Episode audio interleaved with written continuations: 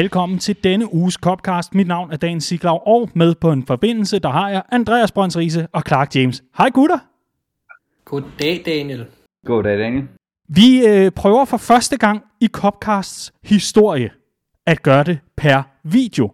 Men det får du, kære lytter, ikke en skid ud af. Det er kun os, der øh, sidder knap så alene, eller det føles i hvert fald mindre ensomt, at sidde og optage Copcast, fordi vi kan se hinanden dybt ind i øjnene i vores videokald. Ja, Copcast kom ind i det 21. århundrede. Hvem havde troet, det skulle ske? Nå, Riese, dig først og fremmest. Øh, kan du få tiden til at gå?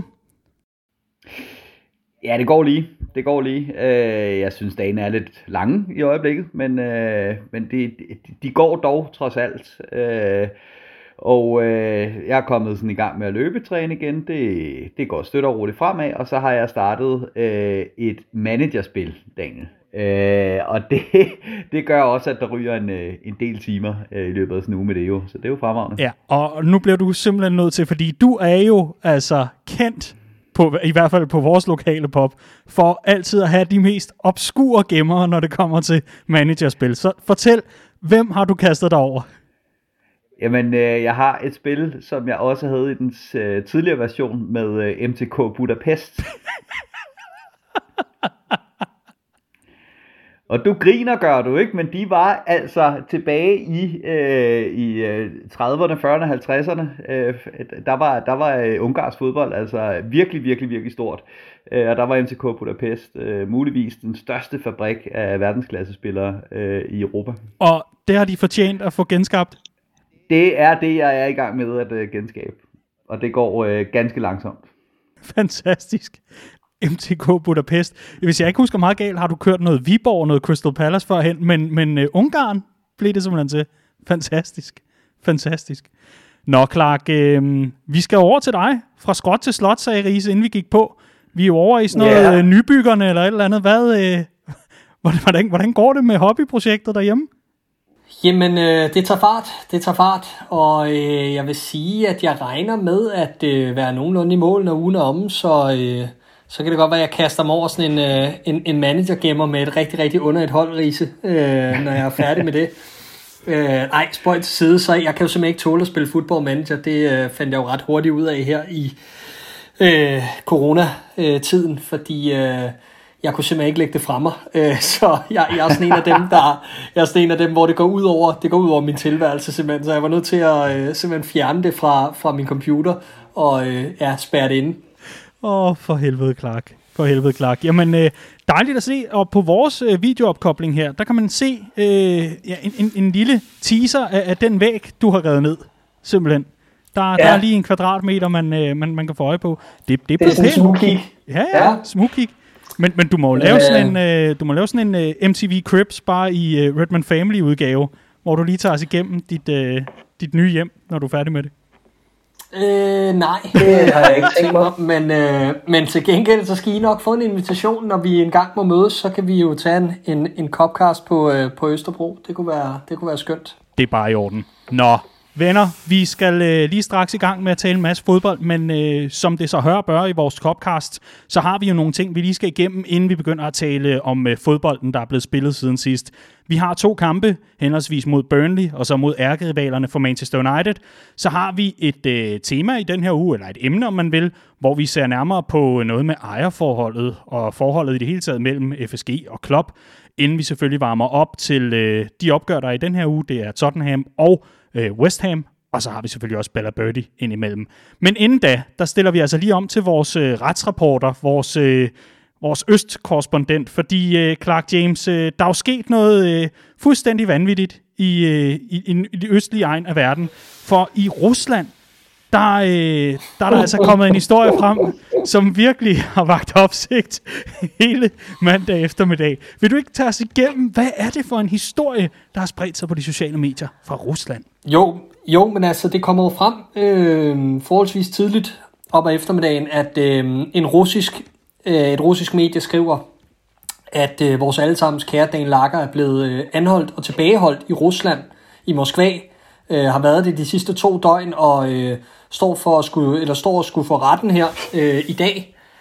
Og øh, vi tænker, hvad, hvad, hvad fanden er det, der foregår? Øh, og, øh, og, og, og, og skriver rundt og, og skriver blandt andet til, til formanden af, af Dan Lakers fond, øh, The Akker Foundation, Morten Dyr, og spørger, hvad, om, om, om det her det kan passe. Øh, og det har han altså ikke lige hørt noget om. Øh, og og, og, og, og han, han griner meget af det fra sit, øh, fra sit eksil på Bornholm.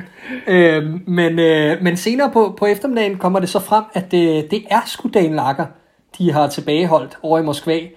Det er bare en anden Dane Øh, en, en, en russisk Liverpool-fan, som øh, åbenbart har udgivet sig for at være Dan men de fandt ud af, at han øh, snakkede simpelthen for godt russisk og lignede for meget en bums, for at øh, citere ja. det tweet, der ligesom afslørede hele, hele baduljen her. Øhm, så ja, helt, helt latterlig historie. Men, men det er noget med, at han, han simpelthen har taget navneforandring til ikke bare ja. Daniel Akker, men Daniel Munde Akker, altså med rigtigt? mellemnavnet og det hele, ikke? Øh, så, så er det klart, at man godt kan gå hen og blive forvirret, vil jeg sige. Åh, oh, for helvede. Altså, øh, men, men øh, de har ikke engang lavet et tattoo-check eller noget på ham. Ikke desto mindre, må man jo sige, og tusind tak for, øh, for analysen fra Østblokken, Clark, fordi jeg, jeg må bare sige, at det, vi, vi er vel nået dertil nu, hvor at øh, den får en omskrivning, du er ikke Peter Michael, bliver, at den nye udgave er, du er ikke den lager. Det må... Øh, det, det må være konklusionen. Riese, jeg, jeg kunne se, du, øh, du, var, du blev lige fanget i en sætning der. Har du noget at, at indskyde?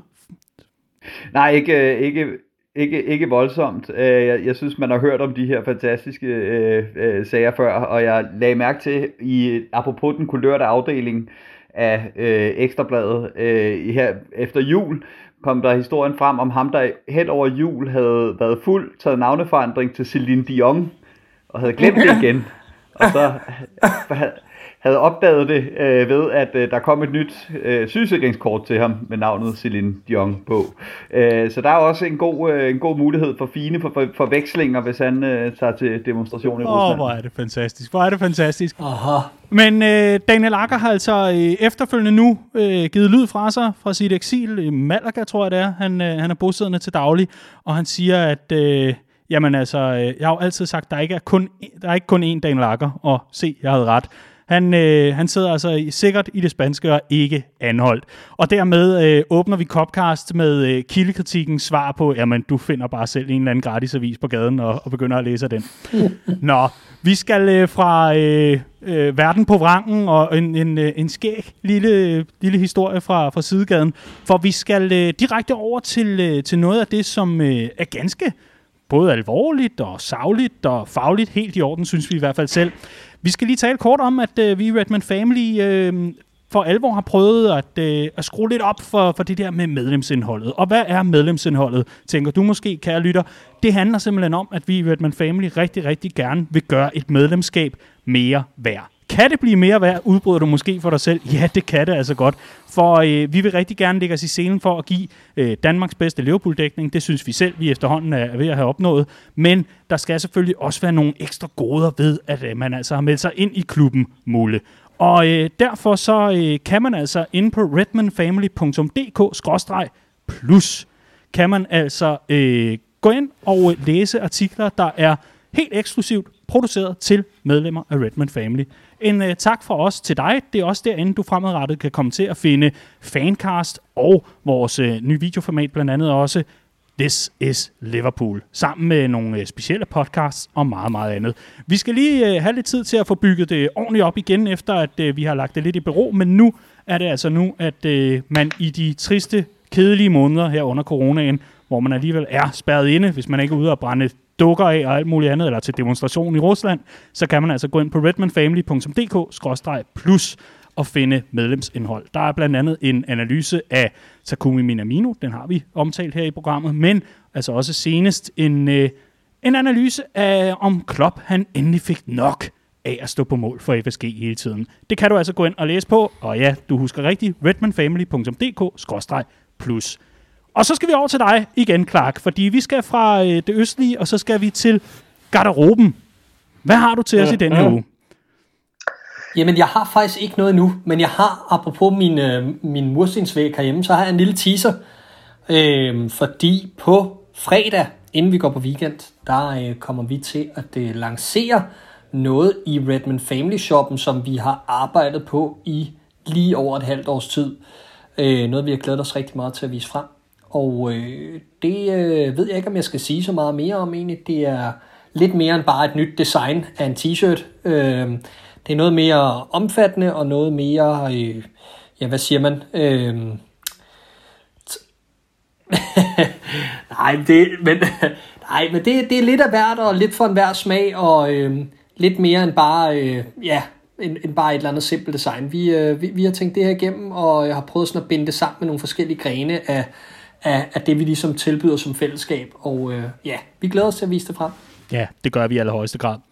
Og dermed så er vi altså øh, kommet igennem de øh, praktiske informationer og meget andet, og kan altså kaste os direkte til noget så sindsoprivende og lykkefrembringende som en hjemmebanekamp mod Burnley.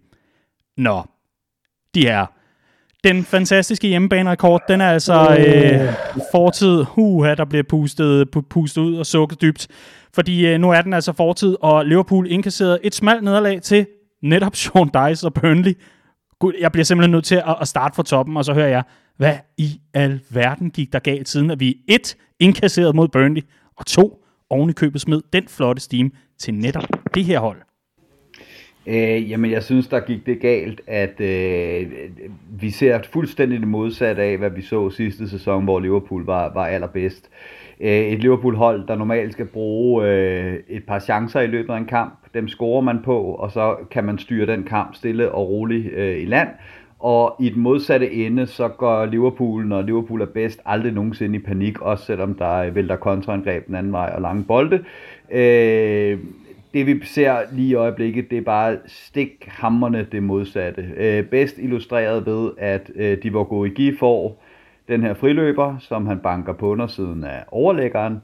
Der er 0% øh, tvivl om, at havde det været sidste sæson, så havde den ligget i kassen. Øh, og omvendt så ved Burnley også bare, at der skal presses på for én fejl. Der skal opstå én fejl nede i Liverpool øh, forsvaret, så kan man ligesom straffe Liverpool. Øh, Øh, og det gjorde de øh, præcis som, øh, som, som man desværre forventer, at det sker i øjeblikket.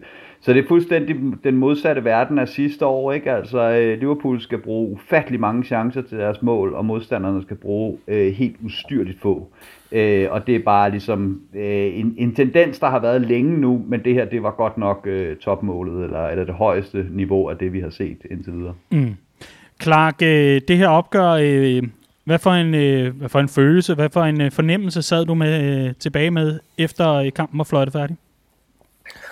Åh, oh, øh, den værste i, ja det ved jeg sgu ikke, øh, i, i meget, meget lang tid. Altså, for første gang i adskillige år, øh, følte jeg, at Liverpool virkelig ramte bunden. Altså, øh, følte, vi kunne spille i flere timer uden at score. Det kan jeg ikke huske, hvornår jeg sidst har siddet med den fornemmelse. Øhm, fordi det var, det var meget, meget tydeligt, at det her det var ligesom kulminationen på det her scoringsproblem, vi havde. Det var de her 90 minutter mod Burnley. Der var det ligesom, vi var så langt ude, så nu havde vi allerede, eller nu havde vi prøvet alle mulige forskellige konstellationer af spillere. Øh, vi havde prøvet en anden lineup til den her kamp. Vi havde prøvet at ryste posen og intet virker, så begyndte det bare at føles desperat, det hele. Hver gang bolden røg ud til Trent Alexander-Arnold, det gik for langsomt hver gang, men hver gang den røg derud, så var det som om, at man, man følte ikke rigtigt, at han prøvede at koncentrere sig om at ramme noget. Den blev bare slået ind i blinde. Altså det var bare sådan, Nå, men det, det skal vi jo gøre, for ellers så, så sker der jo ingenting. Og jeg synes, at, at sådan selve, vi kom til, altså det virkede som om, at det var meget lettere, end vi gjorde det til. Gini Wijnaldum har på et tidspunkt sådan en situation, hvor han tager bolden fra kanten af eget felt, og dribler den op på kanten af modstanderens felt, og lægger den øh, skråt til siden til Mohamed Salah, der har afslutning frit for mål. Og så tænker man, hvis det er så nemt her, hvorfor har vi ikke gjort det hele kampen? Vi overtænker alle situationer hele tiden, på trods af, at vi egentlig kommer i nogle gode situationer. Øh, så, så dybt frustrerende, øh, og, og, og super, super belastende at være vidne til. Riese? Ja, apropos det, som, som Clark siger her med de her indlæg, der bare bliver tyret ind i blinden ude for, for Trent. Igen, prøv at sammenligne det med sidste sæson, hvor man også ofte sad med den der følelse af, at Liverpool kun spillede på indlæg. Til gengæld så var det, det føltes som et bombardement af modstandernes felt, og det føltes som om, at man fik modstanderne mere og mere øh, på bagkant. Øh, de, de blev ved med at føle, at de kom en millimeter længere fra der, hvor de skulle være, og til sidst så var den der. Til sidst så dukkede Sergio Mane op på bagerste stolpe, og det indlæg, det lå præcis, hvor det skulle. Burnley kunne have stået og afvist indlæg i, i dag. Altså, vi kunne have spillet til i dag, og de ville stadigvæk have afvist de indlæg, som, som Trent Alexander-Arnold kom, kom men, med. Men, kamp. men øh, fordi det, det lader til, at, øh, at du, Clark, taler lidt om, at, øh, at Trent Alexander-Arnold, det virkede ladet, det virkede som måske lidt småarrogant, kan man, kan man måske øh, også, øh, hvad kan man sige, tøffe sig hen til. Men et eller andet sted, Riese, vi har talt om det her opgør, vi har talt om mange opgør øh, af det her, hvor vi møder modstandere, der godt ved, at der er altså nogle gevaldige udfordringer for Liverpools øh, Øh, maskine lige for, lige for tiden. Det handler bare om at stille sig dybt, og så stå og afvise. Hvorfor i alverden går man så ind på Anfield og fortsætter bare med mere af det, når altså Jürgen Klopp, der øh, med, med al respekt for, for vores, øh, hvad kan man sige, fagkundskab og, og viden om, om Liverpool, så går ind med, med et udgangspunkt, hvor, hvor man tænker, vi fortsætter der bare ned ad den sti.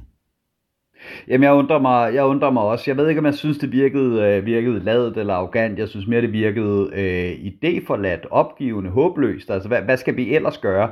Og det er det, jeg synes, der, der, der var det største problem i den her, øh, i, i, i den her kamp.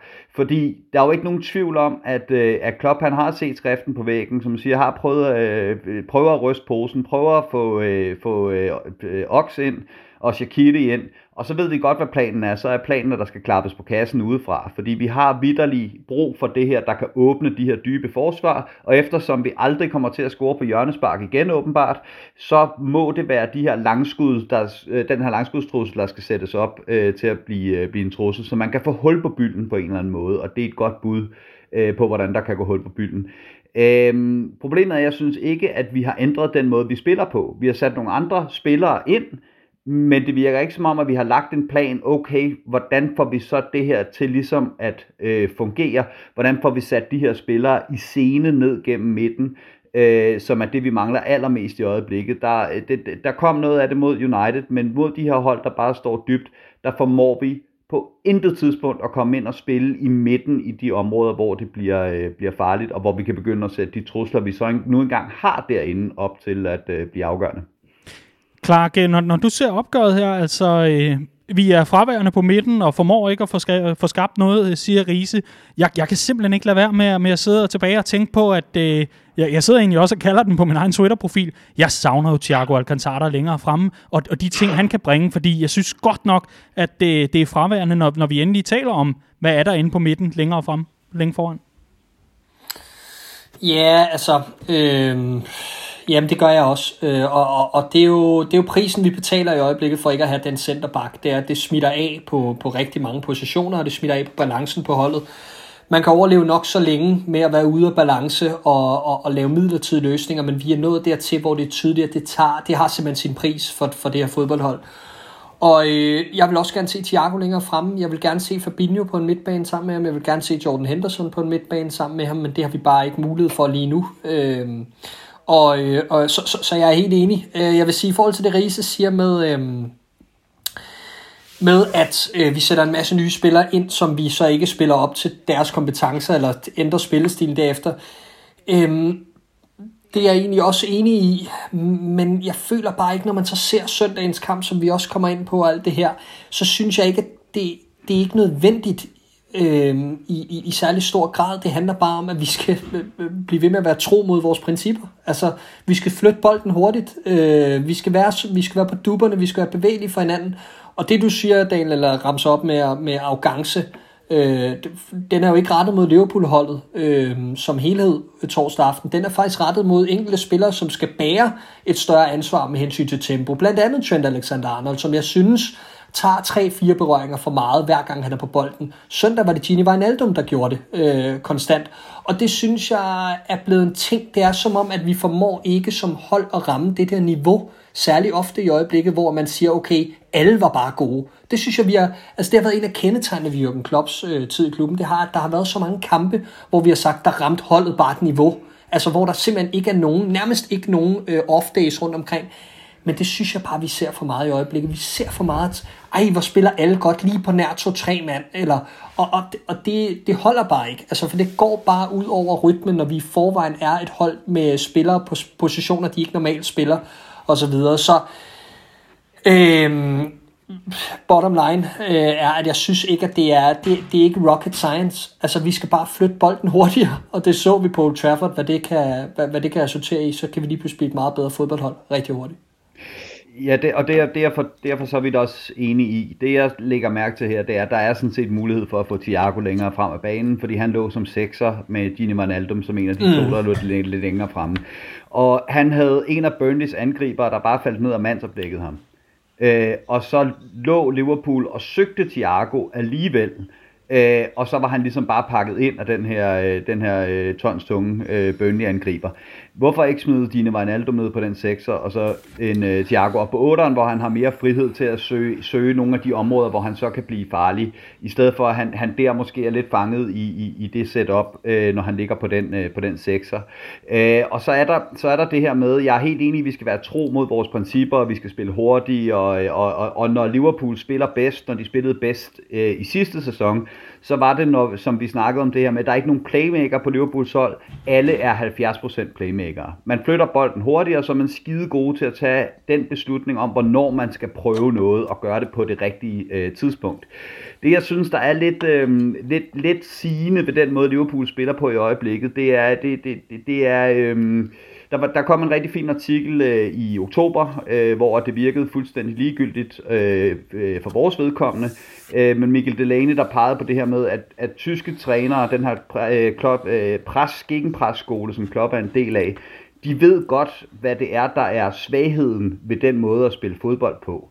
Og det er, at man laver presdroner, altså folk, der er fjernstyret til at løbe de rigtige steder hen øh, og, og kunne løbe hele kampen osv. Men du glemmer at lære spillerne at gøre det uventet. X-faktoren, flæren, det, det, det, det der, der, øh, der, der kan åbne lige præcis øh, hold i, i små rund, det kreative. Øh, og det, det, det er Klopp jo også klar over. Det er jo hele indkøbet af Thiago, og hele det her med, at han kører Shaqiri ind og holder fast i Shaqiri, det ser jeg som et, et, et udtryk for, at det ved han godt. Han ved godt, at Liverpool i længden får brug for noget mere øh, flair, noget mere kreativitet at spille på. Men jeg føler netop bare, at de bliver sat ind på et Liverpool-hold, og så siger vi godt, og så kører vi ellers videre, som vi plejer, og så må I finde ud af det derinde. Jeg synes ikke, at vi på nogen måde har sat holdet op endnu med en plan for, hvordan vi vil bruge dem, hvordan vi vil bruge lige præcis deres særlige øh, mm. kompetencer på den måde, vi, øh, vi, vi spiller på. Og det tror jeg helt sikkert også er, er noget, der skal, der skal tænkes nærmere over. Øhm, men jeg tror, det hele giver sig selv når holdet øh, kommer i balance igen. Altså øh, med andre ord, når vi får styr på den centerback-position.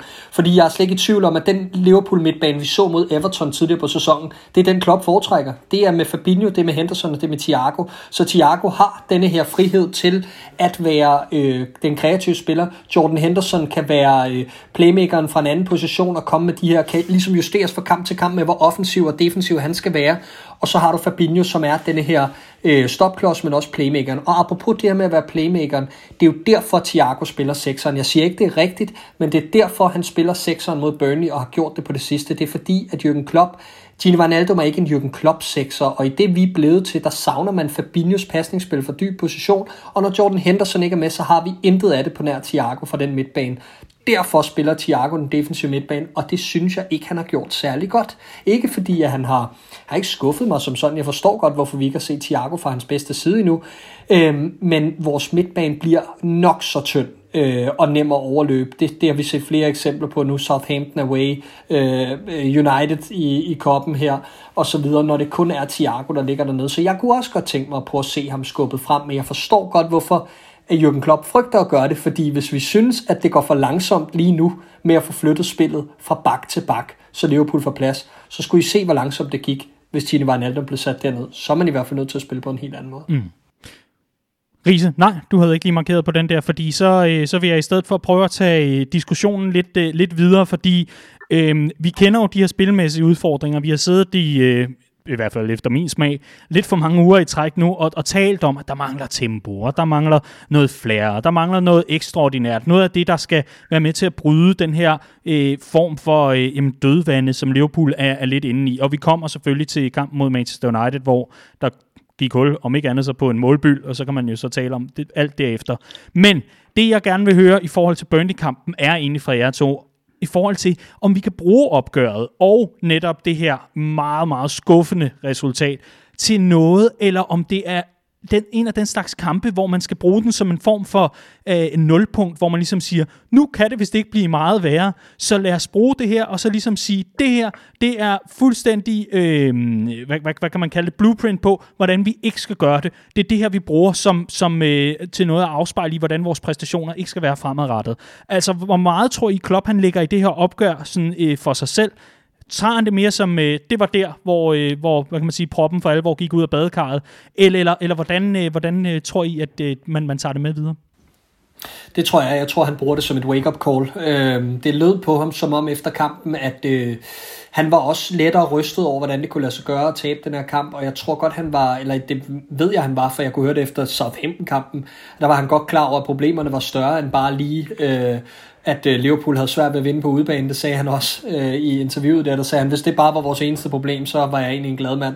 Øh, så jeg tror godt, Klopp har været klar over problemerne, men som han også sagde efter Burnley-kampen, så var det nemlig, øh, at han havde nok ikke været tydelig nok over for sine spillere i forhold til at forklare dem, øh, hvad det egentlig var, øh, der var brug for nu. Øh, og, og det følte jeg i den grad... Øh, at den, den sev ind her, ikke? At, at der skulle til at ske noget, øh, fordi han kan også godt mærke, at sæsonen smuldrer mellem hænderne på, øh, på, på os. Og, øh, altså, øh, det, det er meget, meget nemt at få øje på i fanskaren også lige nu, øh, her efter de her resultater, at målsætningen har ændret sig. Ikke? Altså målsætningen var jo helt klart, at vi skulle genvinde mesterskabet for fire uger siden. Nu lader det til, at langt de fleste vil stille sig tilfreds med, at vi, vi ender i top 4. Ikke? Øhm, så øh, jeg tror, Klopp øh, vil forsøge at lægge endnu mere pres på ejerne her til sidst i transfervinduet for at få den centerback. Det er den ene ting. Men øh, i den grad også at få, øh, få motiveret sine spillere til at være øh, knap så, hvad siger man, øh, knap så... Øh, du ved, vi har snakket tidligere om den der balance mellem arrogance og øh, selvsikkerhed i vores spil, og jeg tror, at der bliver rusket op i den attitude nu øh, fordi det er nødvendigt. Vi skal også lige have dig med, Riese, i forhold til, øh, hvad, hvad bruger Klopp sådan et øh, opgør som det her til herfra? Altså, øh, men man kan jo sige, det kan jo ikke blive meget værre, så øh, der skal vel bare justeres over, over det hele, eller, eller hvordan tror du, han øh, håndterer det? Jamen, jeg synes, vi har set ham gøre det før. Det her med at tage de her virkelig, virkelig sløje præstationer, og så bruge dem som afsæt til at få justeret nogle ting, øh, og så komme øh, kom, kom bedre videre. Øh, det bedste eksempel er, er den her Wembley-kamp, som vi bliver ved med at vende tilbage til, men det gør vi af en grund. Det var fordi, det var et absolut nulpunkt hvor Klopp så gik ind og justerede på nogle ting på holdet, fandt en ny formel, der virkede, og så var Liverpool øh, derfra et, et genfødt hold. Øh, jeg synes egentlig, øh, og vi kommer til den nu, det ved jeg godt, men jeg synes, vi så mod Manchester United, hvad Klopp han har tænkt sig at bruge den her kamp til. Øhm, og jeg synes, vi så det ved, ved Mohamed Salahs første mål øh, hvor øh, der er alle muligheder i verden for at smide den ud til Trent Alexander-Arnold. De står egentlig rimelig smalt i banen, Manchester United, og man kan se på Luke Shaw, at han tænker, godt, nu ryger den ud til Trent Alexander-Arnold, og så får vi et indlæg. Og så bliver den lagt ind imellem centerforsvar og bak. Og det område har vi ikke spillet i siden Crystal Palace. Vi har simpelthen ikke formået at sætte noget op fra centrale positioner, siden Crystal Palace-kampen. Så jeg tror, det er i den grad det, som den her kamp den bliver brugt til. Det er at sige, okay, nu har vi altså spillet mod øh, ekstraordinære øh, øh, defensivholdet i Premier League, men det er sådan her, alle hold spiller mod os i øjeblikket. Så vi er simpelthen nødt til at, at, at, at have et modtræk til det, og det synes jeg, vi så øh, tegnene til mod øh, United, uden at man af den grund skal øh, være helt op og køre over et nederlag. Mm. Lad, øh, lad mig lige høre, for, øh, bare lige for at tage temperaturen på øh, vores krisebarometer. Hvor, hvor ligger vi så? Er vi i dyb krise, eller øh, er, der, er der håb forude? Fordi øh, en enkelt FA Cup-kamp mod ærkerivalerne kan vel ikke øh, på, på sin vis være, være med til at justere hele billedet, eller hvad? Altså Nå, ikke, men altså, med. altså, det, men, men det havde stadig været værre, hvis du havde spurgt mig fredag morgen, øh, end, end i dag. Okay, udmærket. Gutter, øh, har I nogle øh, sidste bemærkninger til kampen mod Burnley, eller skal vi sige, at øh, det var det mod øh, Sean Dice? Nej, få den i skraldespanden. Udmærket. Jamen, øh, så lad os sige, at det var det, og håbe på, at øh, gutterne får øh, genrejst sig. Det øh, tager vi senere i udsendelsen. Nu skal vi direkte videre til FA Cup-opgøret mod Manchester United. Nå, gutter. Nu skal vi jo til øh, FA Cup'en, som vi også er ude af. Hurra! Det var, øh, det var da noget af en oplevelse. Ikke desto mindre. Jeg tror, det står øh, øverst øh, på, på de flestes, øh, hvad kan man, kan man kalde det, notesblok efterfølgende. Liverpool scorede. Rise. Hvordan føltes det i din mave, da Liverpool igen scorede et mål, efter noget, der minder om ja, 8 måneders pause? Ja, man havde næsten glemt, hvordan det var, ikke? Altså, det var sådan helt, nå ja, det var sådan, det, øh, det, det føltes. Øh, og så, øh, så var det sådan helt mærkeligt, det der med at tænke, øh, den går til var, den der, for der var offside, og nå nej, der var ikke var, og det var da også helt rart og helt mærkeligt at, øh, have den følelse. Øh, så øh, så helt, helt grundlæggende, så, øh, så, så var det fandme godt at, at, at se, at der gik hul på den øh, målbyld. Øh, for det er virkelig det, der er, jeg synes, der, der, der er det alt overskyggende, det er, at det føles som om, at der er en målbyld, der skal prikkes, øh, der skal prikkes hul på. Øh, og det, det, det synes jeg, at man kan tillade sig at have en lille smule optimisme omkring, at, at skete i den her kamp. Mm. Fordi, øh, nej, du skal da også lige have lov til, at, til at svare, Clark. Hvordan føltes det nede i din mause, da Liverpool igen scorede et mål? Fuldstændig fantastisk, altså, øh, og, og det mener jeg helt alvorligt. Jeg synes, det var øh, også måden, det skete på. Øh, et fantastisk mål, og som Riese siger, en, en, et, et område, det her half space, som vi ikke rigtig har, øh, har udnyttet et godt stykke tid. Øh, det har været uopfindsomt, og her var der faktisk noget fantasi og noget kreativitet. Der var noget tempo, øh, og det var, det var enormt fedt at se. Øh, og så også de to spillere, der var involveret, øh, Mohamed Salah og, og Bobby Firmino, to af de mest udskældte i øjeblikket. Øh, dejligt at se dem kombinere. Øh, og, øh, og, og, og så synes jeg jo bare, at det er det fedeste sted at se Liverpool score mål, Old Trafford. Altså, øh, det har det alle dage været, og det har været virkelig, virkelig øh, øh, småt med mål i, øh, i min tid som fan på Old Trafford, og det har nok også noget med det at gøre. Det er en sjældenhed, at vi dukker op og, øh, og scorer flotte mål, men, øh, men det her, det var altså et af dem. Og her kommer jo selvfølgelig øh, det efterfølgende spørgsmål, som, øh, som man jo et eller andet sted øh, som Liverpool-fan også straks får, øh, får, får ind på lystavlen efterfølgende, fordi det er lidt mere den der, hvordan holder vi fast i den her mojo øh, nu, hvor øh, der er altså hul på målbyen. Hvordan sikrer vi, at Liverpool ikke igen falder ned i det dyb, hvor at man øh, skal gå flere kampe i træk, uden at kunne juble over en scoring? Jamen det kræver, sorry Riese, den, det er alle nødt til at tage den her, fordi det kræver simpelthen bare, at, øh, at vi møder op med samme øh, mindset, som vi gjorde øh, søndag aften. Det var meget, meget tydeligt, at øh, der var blevet talt med store bogstaver, men der var også koncentration til stede, og det synes jeg simpelthen, vi har set for lidt af på det sidste. Øh, jeg ved godt, at, at, øh, at man kan ikke have den der, det der koncentrationsniveau i alle kampe over en sæson, det er jeg helt med på. Man kan ikke spille gode kampe hele tiden, men i en tid som den her, hvor vi ikke kan finde ud af at vinde grimt, så er det altså vigtigt, at vi skruer tempoet i vejret, og vi er der. Og jeg synes, at man kunne se fra første minut, den måde vi angreb ned langs højre flanken på, at det var noget andet. Og det har jeg savnet. Det er som om, at man har sådan stillet sig lidt tilfreds med, at nøjes med, så længe vi vinder, så behøver vi ikke spille godt. Og det er en forkert indstilling til det, synes jeg. Der er den lige twistet, eller der er den lige sådan taget et, et skridt for langt ud over den kant, apropos snakken før om, øh, om arrogance øh, kontra selvsikkerhed. Ikke? Så jeg har det sådan, øh, enkelte spillere øh, bærer et større ansvar end andre på det her hold, og en af dem er Bobby Firmino, og når han dukker op på den måde, som han gør søndag aften, jamen ved du hvad, så sker der magi, og så sker der ting og sager, som bare gør, at det rumler i maven, og det er sjovt at se Liverpool. Altså, så det forventer jeg, at sådan en som ham, Trent Alexander-Arnold og Mohamed Salah gør øh, herfra de næste par kampe. Krise. Ja, 100%, og, og også det her med, at det er også en selvtillidskrise det her, men det det lød til, at Klopp havde fået banket ind i hovedet på et par spillere her, det er, det er ikke nogen undskyldning for at tage den lette løsning hvis vi skal have det her til at flyde igen, hvis vi skal have det her til at, øh, at, at blive godt igen med offensiven, så skal vi ind og spille i de områder. For det, det virker som om, at vi, vi meget længe har tænkt, fair nok, vi har nogle backs, der er blæsende dygtige til at stå indlæg, så det gør ikke så meget, at den ender derude hver gang fordi de er jo så gode til at slå indlæg. Men vi er altså nødt til at få mere til at ske i centrale områder. Det var det, der så, øh, der så lykkedes her. Øhm, og så er det så klart, at så er, der, så er der stadigvæk en Firmino, der taber bolden på et, øh, på et dumt tidspunkt til en omstilling til, til United, og der er stadig punkter, hvor det her kan blive bedre, meget bedre. Men her, der fik vi i hvert fald de her momenter, hvor der bliver tænkt knivskarpt og, og hurtigt i nogle nøglemomenter, og hvor man går ind og spiller i de her, øh, de her øh, half spaces, hvor man får, øh, får aktiveret modstandernes bagkæde, så de ikke bare kan stå og hætte væk i 90 minutter. Mm. Og, og jeg er helt enig, og, og det var også en af pointerne, at det er ikke perfekt, fordi lige præcis øh, øh beslutnings, eller beslutningerne mangler stadig noget, øh, før at, at, at det virkelig bliver godt. Den Firmino har, hvor han taber den på kanten af feltet, øh, af United-feltet, hvor vi egentlig har gang i, i et rigtig flot angreb igen med gode kombinationer, og så lige pludselig løber de ned 8 sekunder senere og scorer til 1-1, ikke? Altså, øh, det, er jo, det er jo langt fra godt nok, men der, hvor vi kommer fra, det er bare så meget dårligere. Altså, det var så hæsligt, det jeg var vidne til torsdag aften, og i, i de forgangne kampe, at, at det, der, der skulle ikke meget til at imponere mig søndag aften, men jeg synes alligevel, det var en god portion bedre, end, end det vi hidtil har set.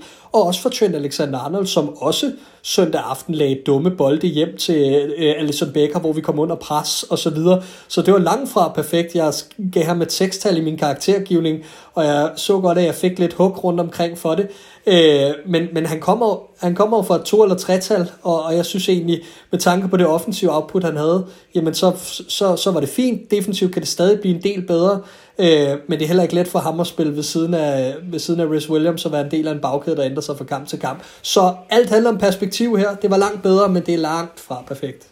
Og så synes jeg også i den her kamp, at, at vi formår at bruge vores midtbane på en, øh, på en meget bedre måde. Altså, jeg synes, at vi har en tendens til at søge Thiago for meget. Og igen det her med, at den lette løsning bliver at give den til Thiago. Eller den lette løsning bliver at give den til Trent Alexander-Arnold. Her der så man nogle spillere, der tog meget mere ansvar for at få, få ting til at ske. Og, og, og mit yndlingsmoment i den her kamp, det tror jeg altså er Milner, der tager det dybdeløb til Salahs anden scoring. Fordi der ser vi igen noget af det, som Liverpool har været så blæsende dygtige til de, øh, de, de foregående sæsoner. Det der med at have nogle midtbanespillere, der bare ligger og løber solen sort ud i frimærkerne, for at få en forsvarsspiller til at blive i tvivl. Skal jeg følge med ham her, eller skal jeg ikke følge med ham her? Og det er et splitsekund af tvivl. Det er det, der giver de 20 cm plads inde i feltet, som Liverpool, når de er aller, aller bedst, kan udnytte på et splitsekund. Vi er ikke der endnu, hvor vi udnytter de 20 cm plads hver gang. Overhovedet ikke. Der er stadigvæk masser af arbejde forud, men det er sådan noget der, der skal til. Det er sådan et løb for Milner der, der åbner mm. lige præcis det milli, øh, millimeter rum, som vi så får udnyttet i, i den situation. Så det var... Øh, det var meget tættere på at være det udtryk, vi kender fra Liverpool, når, når, når, når Liverpool er bedst. Vi kan jo ikke komme udenom det, gutter, for øh, selvom at øh, udtrykket var meget bedre end mod Burnley, og der skulle ved Gud ikke særlig meget til, så øh, er det altså stadig et opgør, som Liverpool indkasserer tre mål i. Og øh, det ene, jamen, eller vel, vel nok det ene, måske det sidste, havde, så havde man jo bare ventet på. Altså, da Bruno Fernandes træder op til den bold, der ved man jo godt, game over og tak for i dag. Desværre, det er nu engang bare sådan. Man var til gengæld også lidt i tvivl om, gud, kan vide, om de kan få et straf på efterbevilling. Men ikke desto mindre, vi, mm. vi nåede os med et frispark, og det var åbenbart lige så godt. Ikke desto mindre og øh, halvdårlig spøjt til side, fordi vi bliver jo nødt til at se nærmere på, altså offensiven begynder at, at fungere mod øh, Manchester United, der øh, bliver scoret to mål, og, og man kan begynde at se øh, nogle konturer til, ah, der er, der er trods alt nogle løsninger. Det er ikke sådan, så at Liverpool er faldet fuldstændig ned i det sorte hul. Men efterfølgende kan man jo også sidde og, og tænke lidt for sig selv, var det på bekostning af den defensive stabilitet? Og øh, der er det jo så, jeg må høre dig, Clark, øh, er det vidderligt bare et spørgsmål om, at man øh, stiller med en så uerfaren og ung Rhys Williams ned i bagkæden, og, og dermed jo et eller andet sted også inviterer til, at der bliver begået nogle fejl mod øh, den her kontramaskine, som øh, ærkevalerne trods alt kan stille med. Eller, eller hvordan, øh, hvordan så du det i forhold til den her mangel på stabilitet i, øh, i ja, bagkæden? Ja, det er derfor. Øh, kort sagt. Øh, øh, og, og dermed ikke for at kaste yderligere med, med grus i hovedet på øh, Rhys Williams, øh, fordi han er bare offer for den situation, vi står i. Øh, og øh, øh, han er bare ikke god nok, øh, og det kommer ikke rigtig bag på nogen. Øh, øh, pilen peger tilbage på vores øh, kære ejergruppe, som vi jo sad og øh, ikke tog i forsvar øh, sidst vi snakkede om, om det her med, at, at vi ikke handler ind i januar, men nærmere udviste en smule forståelse for, eller i hvert fald forklaret, hvorfor at det endnu ikke er sket, at vi har været ude og forstærke os. Og øh, øh, det er jo bare sådan, ejergruppen nogle gange er, det ved jeg, at vi kommer videre ind på osv., at, at, at, at der bliver ligesom brugt ansvarlige penge.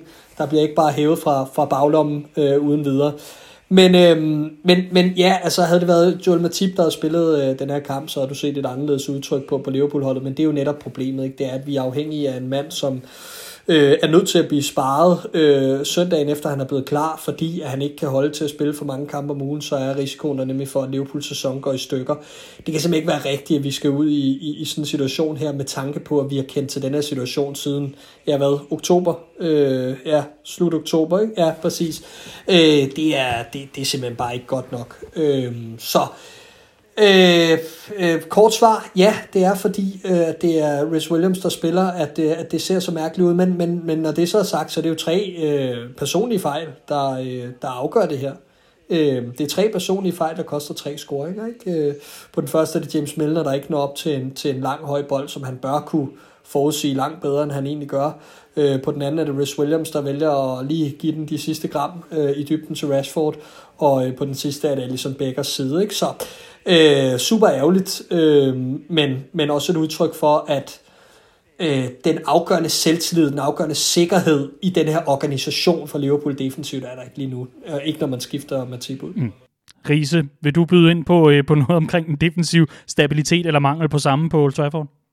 Ja, altså man, man, man, det her, vi for alvor, synes jeg, mærker manglen af Virgil van Dijk. Det er, når de her kontraangreb kommer ned mod Liverpool som jeg sagde før, så, så, så sidste år, selvom vi blev fanget ude af balance, og kontraangrebene rullede ned imod os, så virkede det som om vi et eller andet sted bare stod og sagde, jamen så kom, hvad ved I? Altså, det, det er fint. Og vi blev altid på benene. Blev altid på benene, og, og fik, fik ja, forsinket de andres kontraangreb, og så kom holdet med hjem og, og, og, og, og hjalp til med at rydde op alle sammen. Øh, og her, der øh, lige så snart, at Manchester fik fangede Liverpool bare en lille smule ud af balance, så sad man med følelsen af, at det her, det kunne godt blive, øh, blive farligt. Og jeg er helt enig i, at, at Rhys Williams er, øh, er, er, øh, er hovedproblemet, hvis vi kan sige det på den måde, i, i, i den her kamp.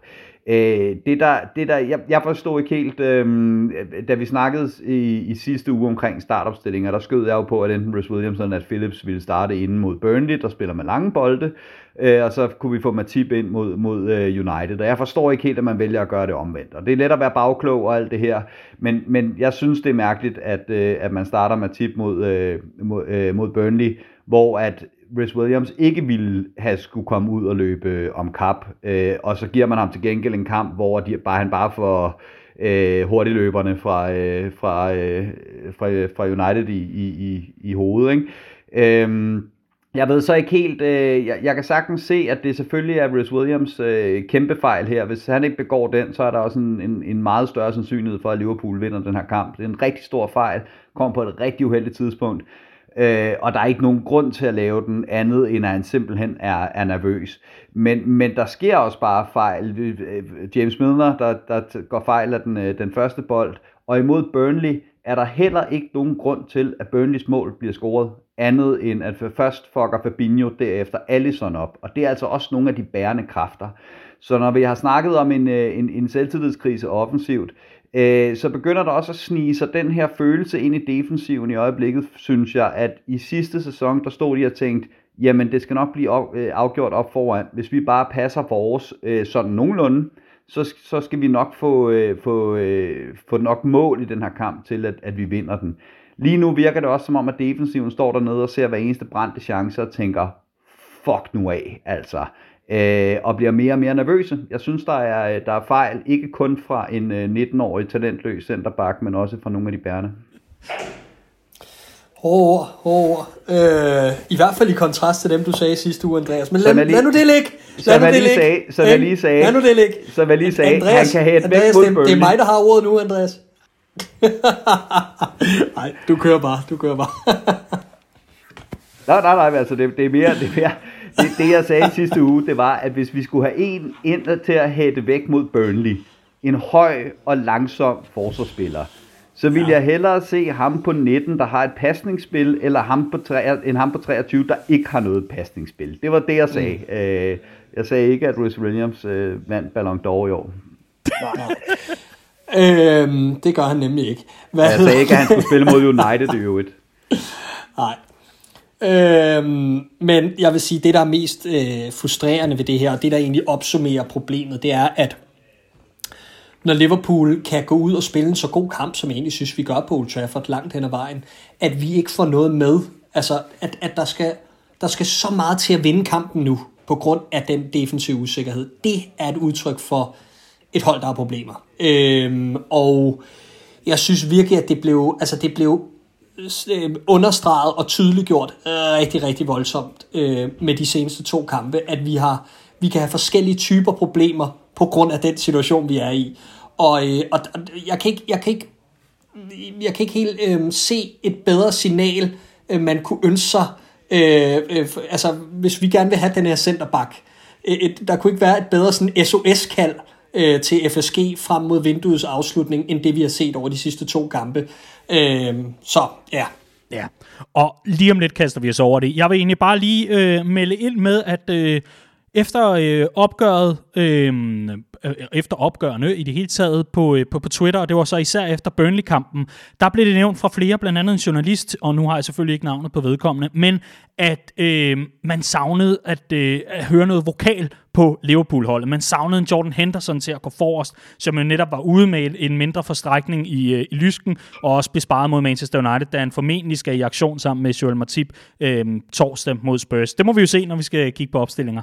Ikke desto mindre, så, så øh, er det vel netop også i perioder som disse, at man har brug for en type som Jordan Henderson til alt det, der ikke nødvendigvis, forstår mig ret, handler om, hvad man kan med fødderne, men hvad man har op i hovedet, og hvad man har af overblik og overskud. Og netop det, det at lede et hold frem i de svære perioder. Så en, et fravær af Jordan Henderson hjælper jo heller ikke på situationen, og jeg tror hvis nok også, at der er rigelige statistikker til at bakke op om det øh, faktum, at han er savnet, når man kigger på, hvor mange kampe vinder Liverpool med Jordan Henderson, og hvor mange vinder man, når han ikke er med. Det var i hvert fald en pointe, der var vigtigt at spille ind, inden vi rykker mod FSG. medmindre du har en kort kommentar til det, Riese. Nej, det er bare, at, at det bliver gjort værre af, at vi også øh, savner Virgil van Dijk. Øh, så det er både lederen på midtbanen og lederen i, i forsvaret. Øh, de, de er klart to mest vokale typer på, på Liverpools hold. Det kan være, at øh, Henderson og, og Virgil, når han endelig vender hjem fra øh, Dubai, hvor han er på ferie med, ja, hvem finder han på ferie med? Niklas Bender. Ikke desto mindre. Det kan være, når de vender tilbage fra, øh, fra Folkestaten, at øh, han kan give et eller andet kursus i at råbe højere. Ikke desto mindre, så kan vi ikke komme udenom nu. Det er lidt øh, katten om den varme grød. Lad os øh, kaste os over fadet, fordi efter kampen mod Burnley, der åbnede Jürgen Klopp øh, døren på klem. En øh, dør, han meget sjældent åbner, må man i den grad sige. For han øh, gik faktisk ud og, øh, og undsagde lidt øh, den ejergruppe, han har øh, bag sig. Fordi han gik ud og sagde, at Liverpool, i hvert fald i hans optik, jo meget gerne måtte hente en centerpark her i januar, men han havde fået nej.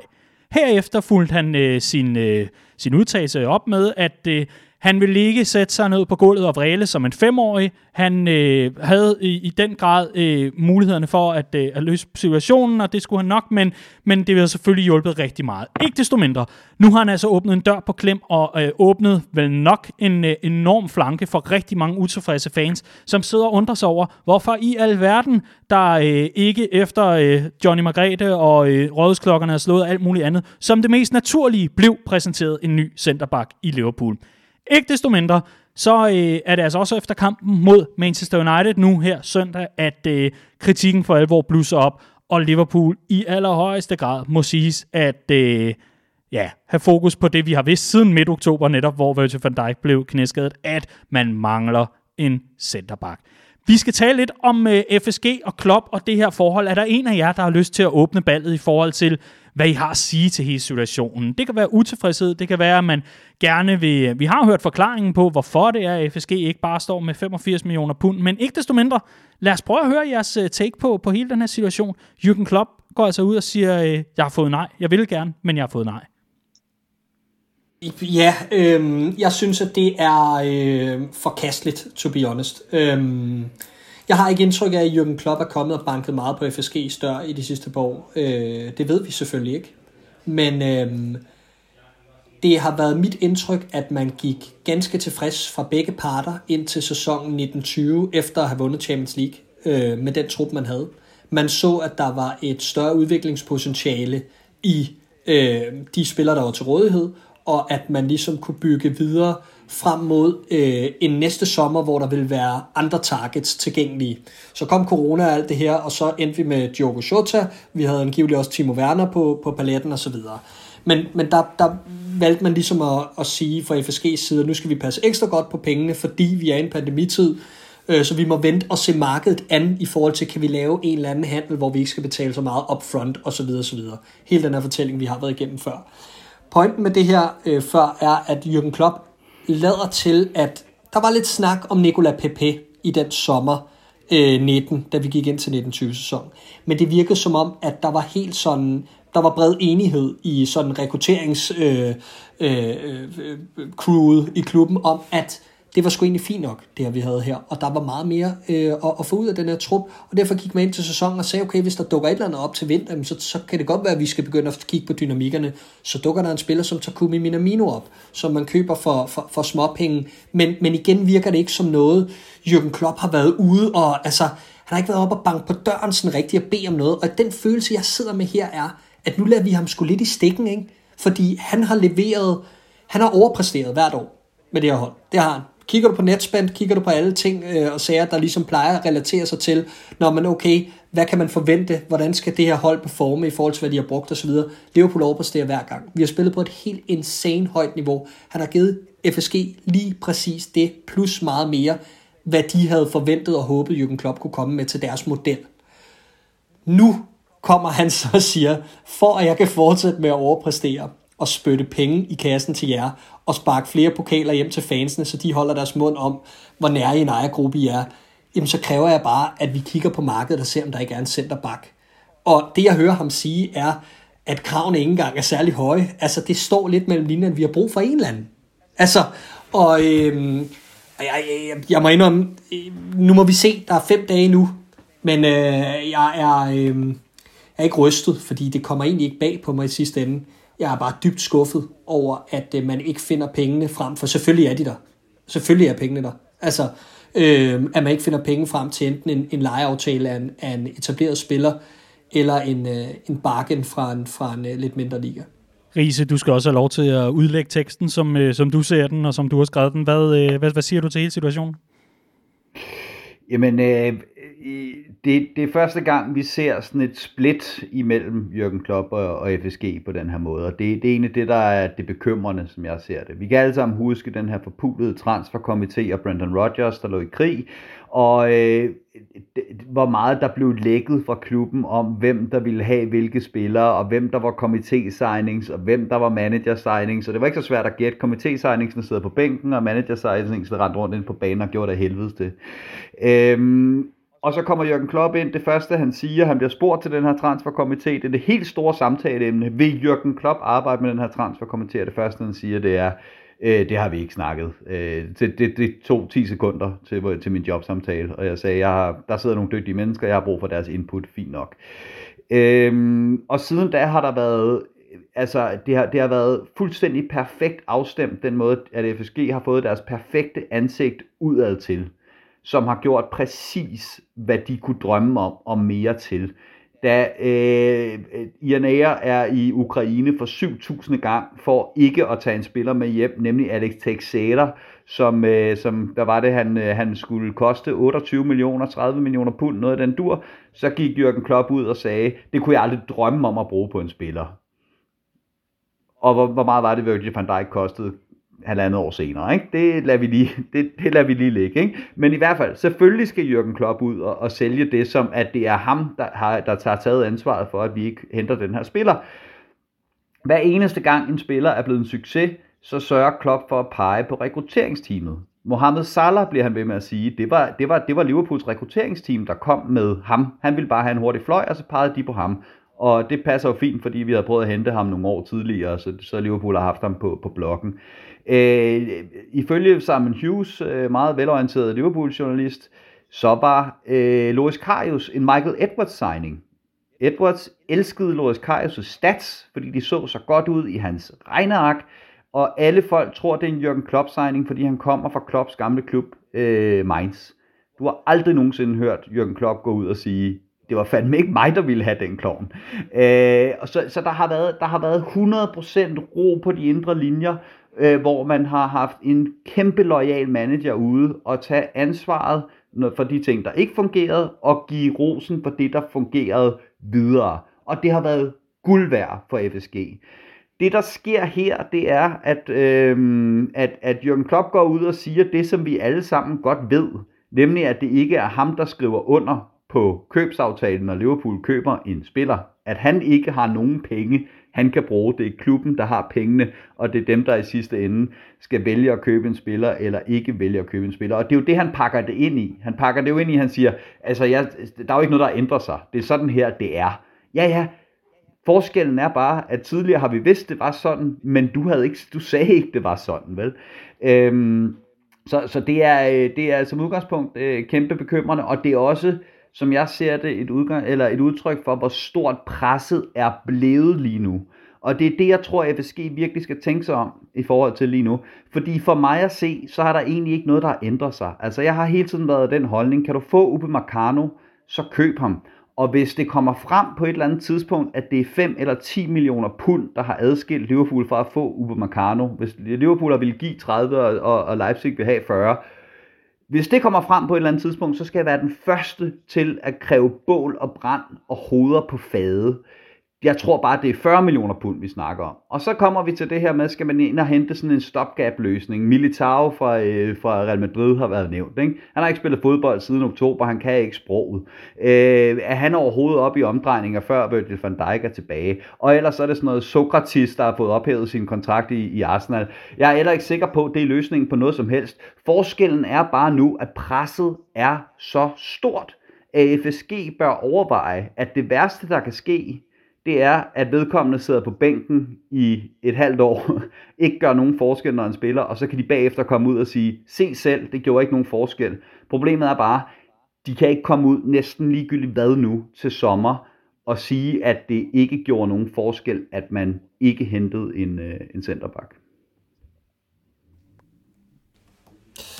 Øh, ja, altså, øh, og, og, det, og det er jo lige netop det her, der er i det, det er, at, at presset er ved at blive for stort øh, på, på, på FSG. Og hvad, hvad er prisen for det her? Det er jo ikke, vi snakker ikke kun kroner og øre, vi snakker, øh, eller pund pennies, vi snakker jo, øh, at, at det, er jo, det er jo Jürgen Klopps lyst til at arbejde med det her projekt, de gambler med. Fordi bliver de ved at lukke penge på på den måde, der, så kunne jeg sagtens forestille mig, at han bare sagde til sommer, det her, det har sgu været for hårdt. Altså, øh, Prøv at høre, øh, vi, snakker, øh, vi snakker coronapause, vi snakker øh, ingen tilskuer på lægterne, det har været en hel omvæltning, og nu får jeg heller ikke den støtte, jeg har brug for, når jeg har allermest brug for det, på trods af det, jeg egentlig har leveret, og den loyalitet, jeg egentlig har vist.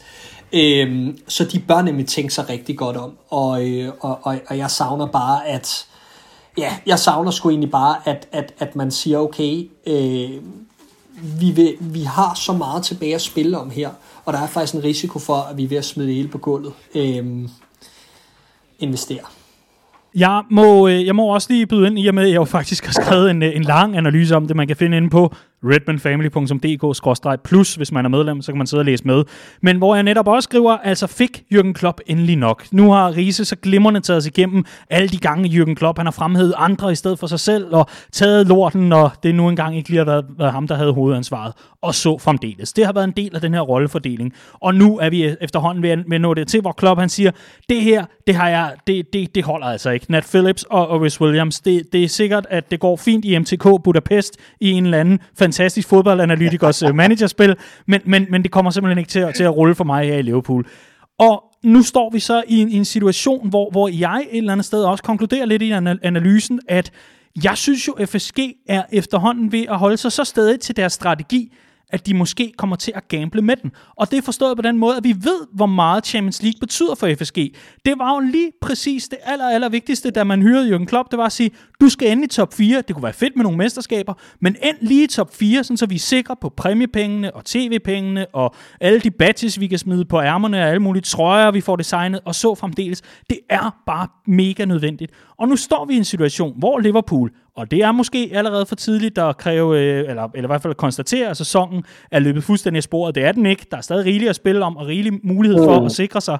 Men hvis Jürgen Klopp vurderer, at han med en centerback kan sikre den her top 4. Hvis han siger, hvis I giver mig det, så skal jeg nok sikre jer den indtægt. Så forstår jeg simpelthen ikke, hvorfor man i FSG-regi holder sig stadig til, til det her spor. Fordi, og sidste, så skal jeg, jeg kan se, du markere Riese, fordi et eller andet sted, så, så når man jo dertil, hvor man så kan sige, i en pandemitid, hvor vi allerede nu kan se, at regnskaberne er blodrøde, i hvert fald de forløbige opgørelser over, hvor mange penge klubberne har mistet, der har du ikke råd til at misse Champions League, slet ikke hvis du er FSG og kører på den måde, som du gør det på der kan det altså ikke nytte noget, at man går ud og gambler på den måde. Så jeg står i det sted, hvor jeg sagtens kan følge dig, Clark, og også dig, Risse, i forhold til, kom nu for pokker, fordi det, det holder ikke, at vi misser ud på, øh, på Champions League.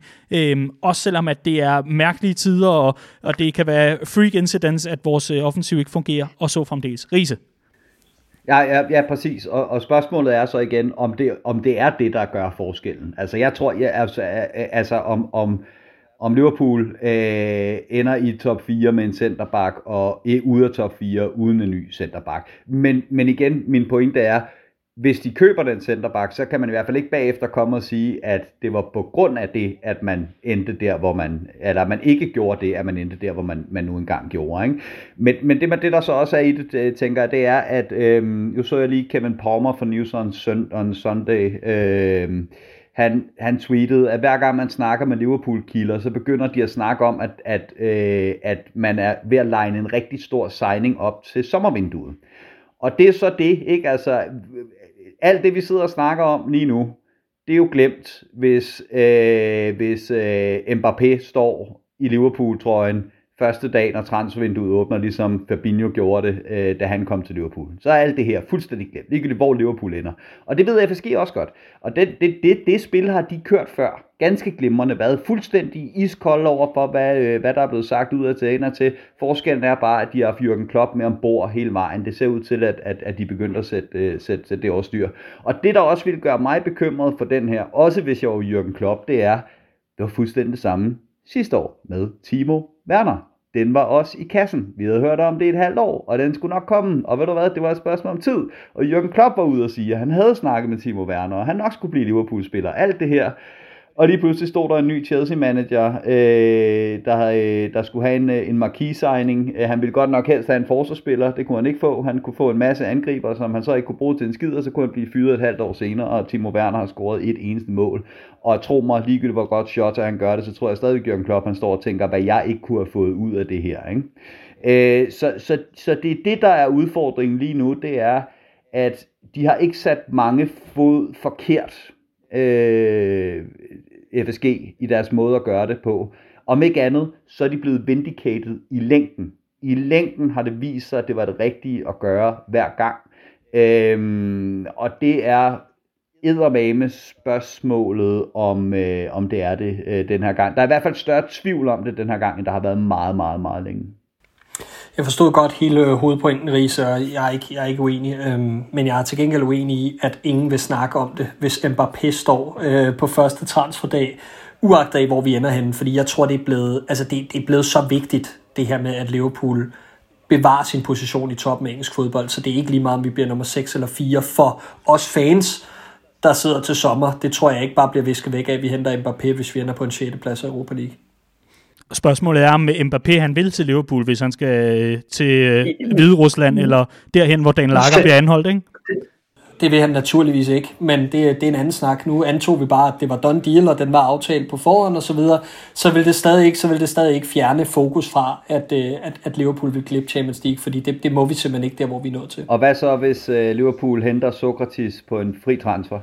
Jamen, så glemmer jeg alt. Og så, og så, når, altså, så, så, så ender vi, så, ender så, vi, så lige meget. Så ender vi på en femteplads, og så kommer FSG ud og siger, ja, nu kunne vi jo så have hentet Mbappé, hvis ikke det var fordi, vi skulle have ham her i stedet for. Ikke? Nyd ham. Men, men Andreas, jeg tror, der er øh, 6 eller 700 spillere, jeg hellere vil have en Sokratis, altså øh, på fri transfer. hold nu op, hold nu op. Jamen, øh, han skal jo bare gå i vejen, ikke? Det er jo, det er, det er jo nok det vigtigste at sørge for ikke at... Ham, ham, der, ham, der, ble, ham der blev anholdt i Rusland i dag er en af dem. Åh, oh, ja. Ja, ikke engang den rigtige Daniel Lager. Den falske Nej. Daniel Lager ville stadigvæk ja, være bedre end Sokratis. Ja. Begge to. og, og det, der selvfølgelig bliver refereret til, er David Ornstein i uh, sin ugenlige mandagsblog. Uh, altså uh, her mandag morgen uh, kunne berette, at Liverpool havde taget kontakt til øh, Sokratis, den er altså nu afgående Arsenal-forsvarer, der dog havde nogle andre ting øh, i pipeline. Han vil hellere til, øh, tilbage til Grækenland og Olympiakos, og hvem kan fortænke ham i det? Der er sikkert også øh, meget bedre mad og meget, mange flere solskinsdage og alt muligt andet. Ikke desto mindre, så øh, skal vi jo ligesom et eller andet sted... Øh, det, det er for hårdt trukket op, Riese, at sige, at hvis vi kan acceptere, at der ikke kommer nogen centerback til januar, så får vi Mbappé. Hvad, hvad er Riese-udgaven af Here, Here We Go? øh, ja, det er fandme et godt spørgsmål. Øh, jeg, vil, jeg, vil ikke, jeg vil ikke garantere nogen af delene. Okay, okay. Men, men kan du ikke love mig, at du øh, på bedste Fabrizio Romano-vis finder din udgave af Here We Go, og så melder du den lige i, i næste uge, når vi skal tale om, Jo, hvad, hvad Liverpool ikke fik hentet i januarvinduet? Selvfølgelig. Udmærket. Har vi øh, de øh, sidste øh, indspark i forhold til FSG og Klopp, der bliver rystet på hovedet? De her, vi er nået til det. Vi skal til Bella og Birdie. Så er vi kommet til det. Vi skal have en masse Bella og Birdies øh, ud over rampen, og øh, vi har fået utrolig mange gode bud ind igen i den her uge. Tusind tak til alle, der tager sig tiden til lige at øh, sætte sig ned, fundere over, hvad har været godt, hvad har været skidt i den forgangne uge, og så lige byde ind med det, når vi beder om det, fordi det gør det bare meget, meget sjovere, end kun at høre på Riese og Clark, øh, og, og hvad de synes, der er godt og skidt. Det er meget fedt at, øh, at, at se så mange gode bud. Lad os øh, starte med det negative, sådan, så vi kan slutte on a high note, som man siger det. Søren Lund Sørensen byder ind på Facebook med, den, åbenlyse, den åbenlyse er Wes Williams, men nej, det kan ikke til tilskrives ham. Jeg mener, at den tilfalder FSG her. Ja, den er svær, det er svært at erstatte Virgil van Dijk, men når Klopp er ude, siger han gerne vil, så er der altså et eller andet.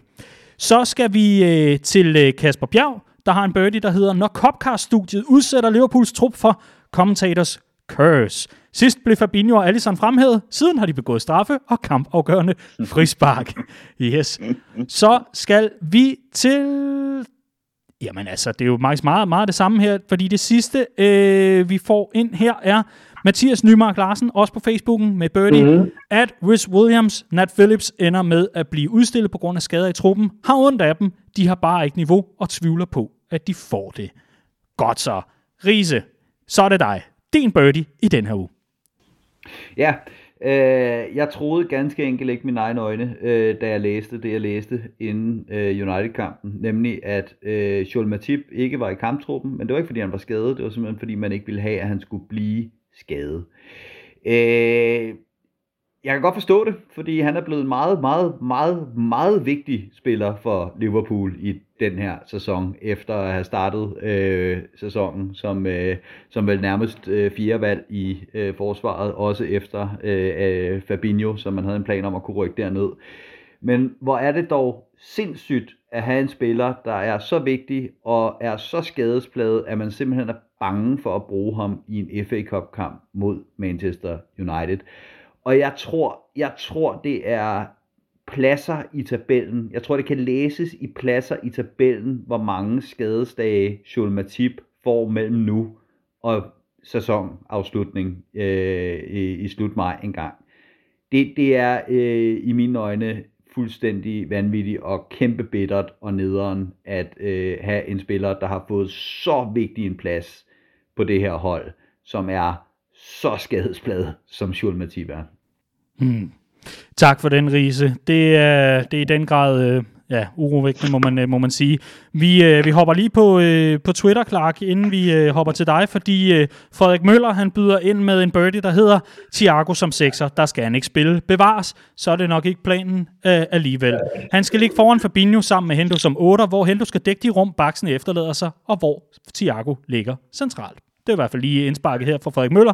Så har vi øh, Emil Holmand, der byder ind med FSG. Jeg synes, det er helt til grin, at man ikke bakker Jørgen op efter alt, hvad han har gjort for klubben. Og så har vi lige et par bud. Øh, ellers der er, er øh, fra Henrik Holm Nissen, der er utilfreds med, hans birdie er, at det er Discoverys lortekanal, at øh, kampen mod United blev sendt på, så man ikke kunne se den. Sådan det er altid dejligt, når man øh, kan brokse over kabel-tv, og hvad man ellers øh, har fået købt sig eller ikke købt sig. Tak for, øh, for, et de indspark også. Clark, vi skal til din birdie i den her uge. Kort proces, det er FSG, og det øh, har jeg ligesom fået skitseret op, hvorfor. Og øh, nu er der fem dage til at øh, sørge for, at de bliver næste uges Bella. Øh, så øh, lad os se, hvad, hvad, de, hvad de har tænkt sig at gøre ved det. Hmm. Når man får, øh, får omdirigeret øh, Sokrates flyver straight out af... no thanks. No thanks, det blev et nej tak. Og så har jeg for en gang skyld også noget med til bordet i, øh, i den her uge. Øhm, min birdie i den her uge, som også afslutter den negative gennemgang, det er, at nu tror jeg efterhånden, vi har fundet ud af, at der er flere, der er utilfredse med, hvordan Liverpool spiller. Jeg kan altid forstå, at man er skuffet, at man er vred, at man er alt muligt andet, men kom nu for pokker. En fælles opsang til fan øh, grupperingerne herhjemme i forhold til Liverpool vi må og kan gøre det bedre, end at sidde og mundhugges mod hinanden på sociale medier, og i særdeleshed også i de fora, Redman Family har. Helt ærligt.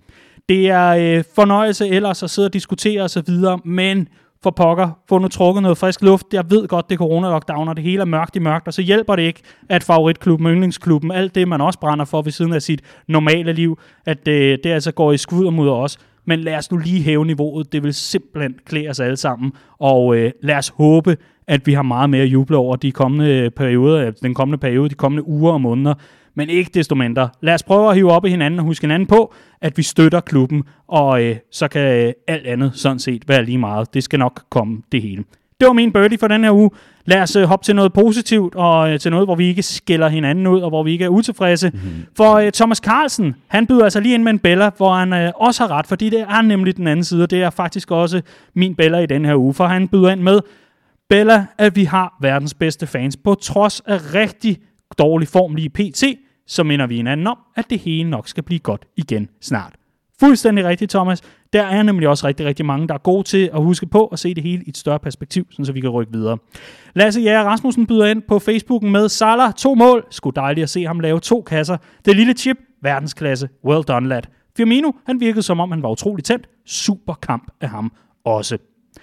Mathias Jensen, ja, nu er det altså sidste gang i et stykke tid, Mathias, at du får med, men du brugte caps lock, og så fangede du mit opmærksomhed. For din bæller er, vi har scoret et mål, og så otte udråbstegn derefter.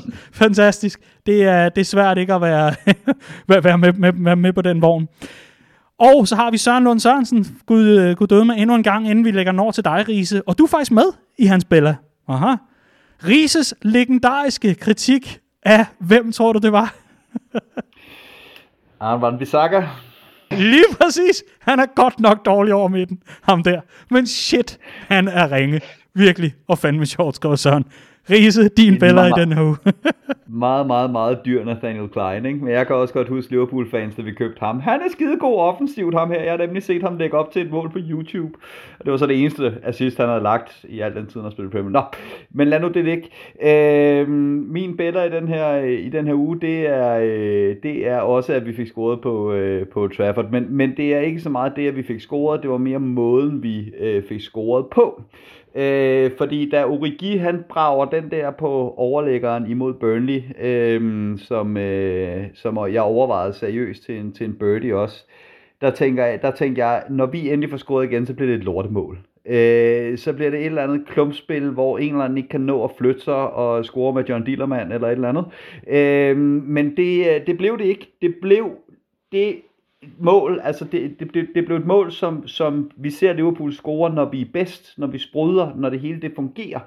Øh, og, øh, og, og jeg, øh, altså en af mine yndlingssange i, øh, i, øh, i engelsk fankultur, det er den der Let's Pretend We Scored a Goal.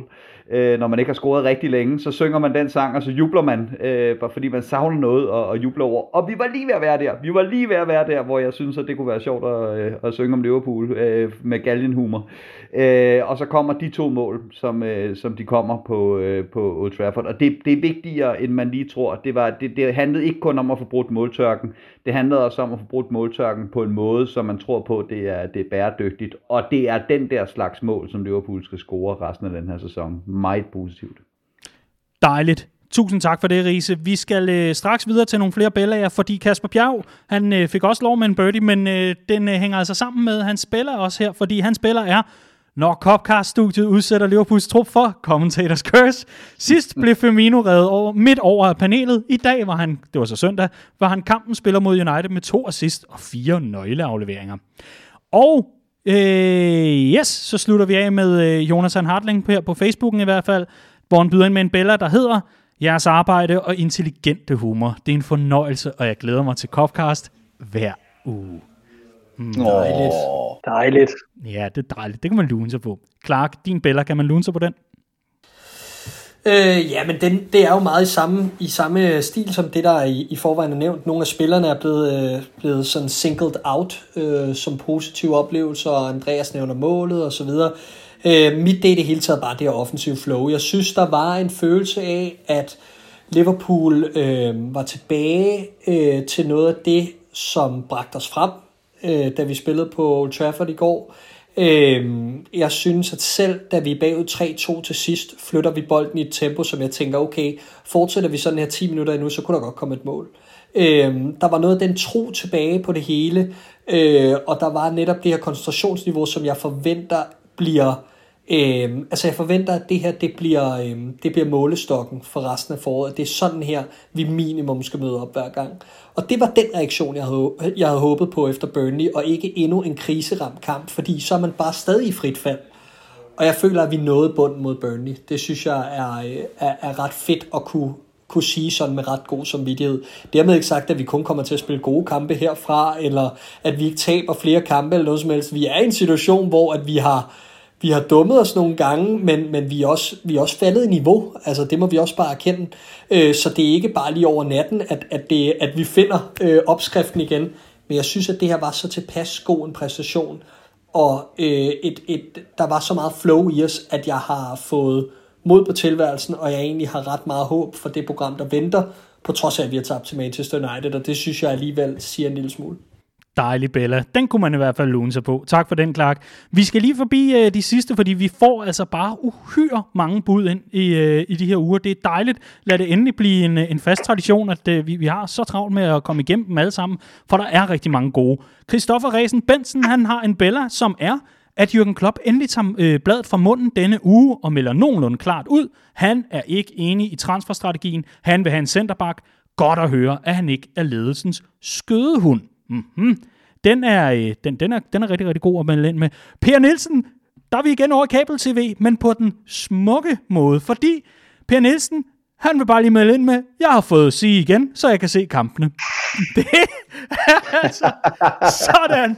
Det er, det er lige præcis den attitude, man skal have til tilværelsen. Jamen det er da smukt. Det er da en Bella. Jeg er enig. Jeg er enig. Jeg er enig. Mere af det. Mere af det. Ja, men det bliver så glad. Seriøst, det, det er ja. jo ikke svært jo. Altså, hey, det skulle da fedt, at jeg har fået at sige. Ja, uh, det, det, det, det, synes jeg, øh, det, det synes jeg kan noget. Tak for den, Per. Det er de små ting her i livet. Det, det er, er det nemlig. Her i livet. Og vi, øh, vi slutter af med øh, Frederik Møller igen, fordi øh, det leder mig nemlig hen til noget andet. Han spiller i den her uge, det er The End of the Storm-dokumentaren. Bliv lige mindet om, hvor fantastiske Jørgen og alle drengene er. Og det er jo yeah. øh, svært ikke at give Frederik ret. Og hvis man øh, sidder og tænker, den der dokumentar, hmm, det virker da interessant, den kan ses øh, på Discovery øh, Plus øh, inde ind på deres øh, streamingtjeneste, hvor den altså øh, har premiere og ligger derinde til fri afbenyttelse. Og vi har fået vores øh, skribent Martin Busk til at anmelde den, fordi Discovery havde fat i os og sagde, hvad, har I ikke en god skribent, der kan øh, give, stikke en anmeldelse i forhold til, om øh, den er værd at se, den her dokumentar? Øhm, Riese, hvad var det nu for et ord, der gik igen flest gange i øh, Martin Busks øh, anmeldelse? Gåsehud. Men det er også et ord, han er utrolig glad for at bruge. Men ikke, altså, ikke i flæng på den måde. Men, men hvis Martin får gåsehud, så får hele verden det også at vide. Øh, og det gjorde han til synligheden en del under den dokumentarfilm. Det er en anmeldelse, man kan gå ind og finde ind på redmanfamily.dk. Hvis du øh, ikke er så glad for at hoppe i browsers og alt muligt andet, så kan du også hoppe i din øh, nærmeste App Store, om du har Android eller om du har Apple, og så kan du hente Redman Family-appen til ganske fri afbenyttelse, hvor der ligger rigtig mange gode ting. Jeg skal lige øh, have et åbent redaktionsmøde med jer nu, øhm, fordi der var en birdie, og vi kunne ikke lige kaste os over den, fordi så øh, røg det hele lidt af sporet og sådan noget. Men Jonathan Hartling har en, en, en birdie i, i den her uge, han skriver, at I ikke har taget initiativ til en watch-along. Jeg er efterhånden ret træt af de danske kommentatorer, og jeg vil meget hellere høre jeres skarpe analyser og viden omkring Liverpool, end at høre på en tåbelig dansk kommentator, som blandt andet mente, at Liverpools 1369 dages ubesejrede stime på Anfield gik fem år tilbage til januar 2016, hvilket svarer til 1825 dage ish. Lav en watch-along, det vil være virkelig god lir så vil jeg gerne plukke øh, et andet skriv, vi har, øh, vi har udgivet her i den seneste uge. Øh, nemlig øh, Frederik Fornbæks Wulfs skriv, der hedder øh, Det absolute nulpunkt forhåbentlig. Øh, I hvilket han så fint beskriver det her med, hvor meget man savner under de her latterlige øh, dårlige kampe, Liverpool spiller i øjeblikket, bare have nogen at dele frustrationerne med. Bare at have lov til at øh, vælte en halvtom fadøl og råbe, at Nick Pope er en lortelort, og det er det, jeg gør, når jeg ser fodbold. Så tro mig, ligegyldigt hvor træt du er af danske kommentatorer, så har du ikke lyst til at høre mig øh, spike en fodboldkamp i stedet for, fordi det er gennemført usagligt. Måske, måske er det det, man har brug for. Clark, øh, er, er du også lunken på en watch along? Men man har også et klip fra det der AFTV Arsenal fans hvor de sidder Ja, det- fem idioter det skal- på skamler. Det er netop det, er netop det jeg vil fremhæve, fordi øh, hvis, hvis, hvis man går ind og ser et afsnit af det, så, så finder man ud af, at det gider man faktisk ikke rigtigt. Det er der faktisk ikke, det er der, det er der ikke nogen, der gider. Så Øh, Jonathan, øh, jeg, jeg vil sige, øh, umiddelbart er reaktionen er positiv øh, for dit forslag. Vi, øh, vi vender lige øh, ja, i, på redaktionen, og så ser vi, om, om, om det bliver til noget. Om ikke andet, så øh, holder vi fortsat afstand. Der er nogle nye mutationer i takt med, at vi får flere øh, falderede øh, ekskendiser hjem fra ørkenstater. Så vi passer lige lidt på, men øh, hvis vi skal nok se nærmere på, om der er noget lir, vi kan lave. Og om ikke andet, om man kan lave et post-game show. Det kunne trods alt også være, være noget værd. Måske. De her, det var øh, Bella og Birdie i en øh, forlænget udgave i øh, den her uge. Nu skal vi direkte videre til optagter til kampene mod Spurs og West Ham. Vi skal også lige nå at varme op til et par kampe i den her uge. Det øh, drejer sig selvfølgelig om øh, torsdagens opgør mod øh, Tottenham Hotspurs, og så søndagens opgør mod West Ham. Nå, de her. Øhm, det er et par kampe, der jo er, ganske vitale, må man, må man sige, i og med, at øh, Liverpool begynder at hænge lidt øh, med røven i vandskorben i forhold til det der top 4-race. Så lad mig lige høre, først og fremmest, Riese. Sidst, der trak vi altså det længste strå i sidste øjeblik med øh, Bobby Firmino mod, øh, mod Spurs. Hvordan får vi øh, ordnet øh, sagerne lidt, øh, i lidt bedre tid den her gang? Øh, det er lige før, jeg er ret ligeglad med, hvornår vi får ordnet sagerne. Bare vi får ordnet sagerne. Øh, jeg synes også, det kunne noget øh, at score det sene mål imod øh, Spurs, som vi har, øh, vi har, har en dejlig dejlige minder omkring at gøre, kan man sige, øh, fra, et, øh, fra et stadion i Madrid. Øh, det var så ikke et afgørende mål, men et, øh, et sidste søm i ligekisten. Øh, men, men, men kort sagt, så, øh, så, øh, så, så, så får vi ordnet sagerne hurtigt ved at spille mere på den måde, som vi gjorde imod, øh, imod Manchester United.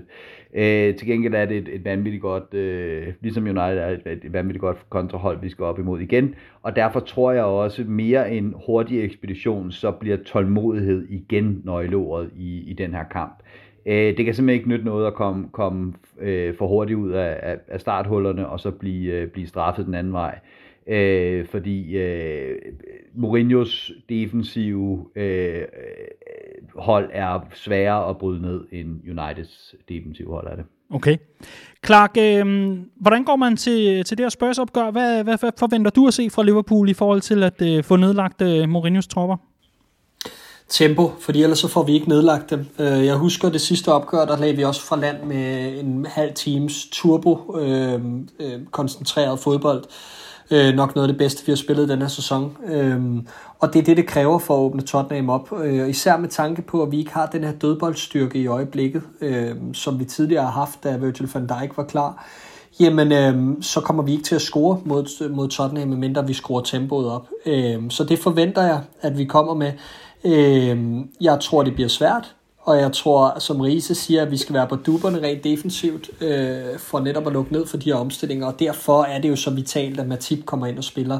Øh, vi slap heldigt fra det på Anfield, på trods af, at Rhys Williams spillede 90 minutter, men det var fordi, at Tottenham brændte 2-3-100% chancer undervejs. Øh, og det kommer de ikke til at gøre igen med den skarphed, de har vist i år, Son og Kane. Så tempo fra Liverpools side, og øh, koncentration i de bagerste leder med den rette kvalitet, øh, som Matip gerne, gerne skal tilføre. Lavede, øh, lavede Clark lige en Tim Sherwood der? Hvad sagde jeg? Liverpool scorer ikke, øh, Liverpool scorer ikke på, på hjørnespark mod Tottenham, når jeg følte, at van Dijk Ja. med. Undtagen, undtagen hvis Firmino gør det i hvert fald. Ja, det er rigtigt. Det er rigtigt. Hold kæft, et legendarisk klip. Men det er rigtigt. Det var faktisk en en til en uh, Tim Sherwood. Men var det egentlig ikke sidst, var det ikke sidst, vi scorede på en dødbold? Det må det have jo, været. det var det. Ja. Det var det. Det var det. Så, Så ja. Jamen, øh, altså øh, et, et spørgsmålskab, som jo øh, rigtig gerne vil, øh, vil cementere, øh, altså, eller i hvert fald øh, prøve så vidt muligt at kravle øh, ind, endnu højere op. Hvordan i al verden undgår vi at få ørerne i maskinen? Altså, fordi vi, vi, vi kender jo øh, nok til øh, Mourinho. Han, øh, han, han vil gerne slå tilbage. Det der sidst, altså man kunne se det på hans ansigtsudtryk, det var, det var sgu ikke lige en del af planen. Han kunne godt leve med en uafgjort, men, men et nederlag på den måde, niks. Han har nogle rigtig grimme ting med. hvordan undgår vi at øh, løbe ind i noget grimt her?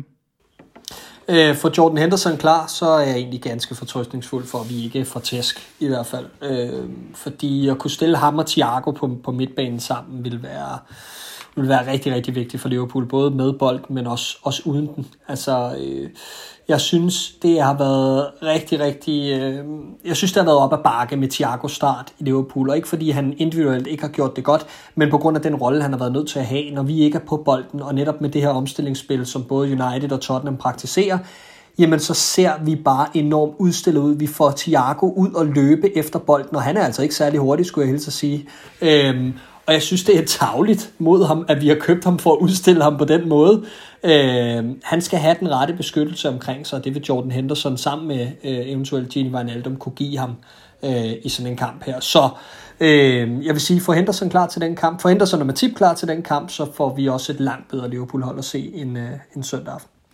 Fordi øh, søndag aften, og lad os øh, hoppe direkte videre til, til den kamp mod, øh, mod West Ham, altså øh, det er jo øh, med lidt, lidt, lidt af en anden opgave, øh, og men at øh, de, jo, de jo rigtig gerne vil, vil stå bundsolidt, og så ellers øh, straffe os, det er der rigtig mange, der, der ved i den her sæson. Men hvordan øh, får Klopp fordelt boldene? Fordi øh, det er jo noget med, at Joel Matip han kun må spille hver anden kamp, der han fået en sæd med hjem fra sin mor om, at øh, det, det er altså sådan, Matip han bedst klarer sin liverpool jeg, jeg, jeg tror netop, at øh, Matip ikke spillede mod United, og det ville jeg egentlig også have nævnt tidligere, da, da Andreas sagde det. Jeg tror netop, Matip ikke spillede mod United, for at han kan spille begge kampe i den uge, øh, så han ikke ender med at spille tre på stribe. Øh, så det tror jeg er tanken bag. Øh, så jeg forventer, at så frem han kommer igennem den her Tottenham-kamp, 7-9-13, spyt over skulderen, en kat over gaden og alt det der, øh, at, at han, ja, jeg ved det ikke, øh, at han, at han spiller søndag også, øh, og, og det, får vi i, det får vi ikke i lige så høj grad brug for mod, mod West Ham, men, men, men alligevel i højere grad, end vi gjorde tidligere på sæsonen, da Nat Phillips spillede mod West Ham og gjorde det øh, fint. Der var det med en anden trussel op foran i Sebastian Allaire, som man har smidt afsted til Ajax. Nu spiller West Ham med lidt mere flydende fodbold, og øh, med, med, med, med et par hurtige trusler op foran. Ben Rama er en af dem, øh, Jared Bowen en anden. Øh, så det er det andet West Ham hold, det andet udtryk, vi får i hovedet på søndag, men trods alt ikke med samme omstillingsspil som, øh, som Tottenham. Øh, så ja. ja.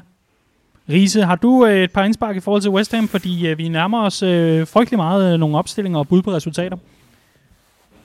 Nej, ikke andet end at, øh, som altid, når man spiller mod West Ham, så er øh, der, hvor vi er mest bagud på point, hvis man kan sige det, før kampen, det er på, øh, på fysisk styrke. Ikke? Øh, de har så mange øh, store spillere, de kan smide frem på, på dødbolde. Øh, så det bliver, også, øh, det bliver også helt centralt øh, for, for Liverpool i den kamp, at man har forberedt sig øh, fint på det. Øh, men ellers så er jeg, så er jeg, så er jeg meget enig i, at, at, at det, bliver ikke, det bliver ikke samme kamp som den sidste, øh, vi så i, i, imod West Ham. Vi er nået til det. Vi skal øh, høre jeres bud på et par øh, startopstillinger, og så også på øh, resultat. Clark, vil du lægge fra land?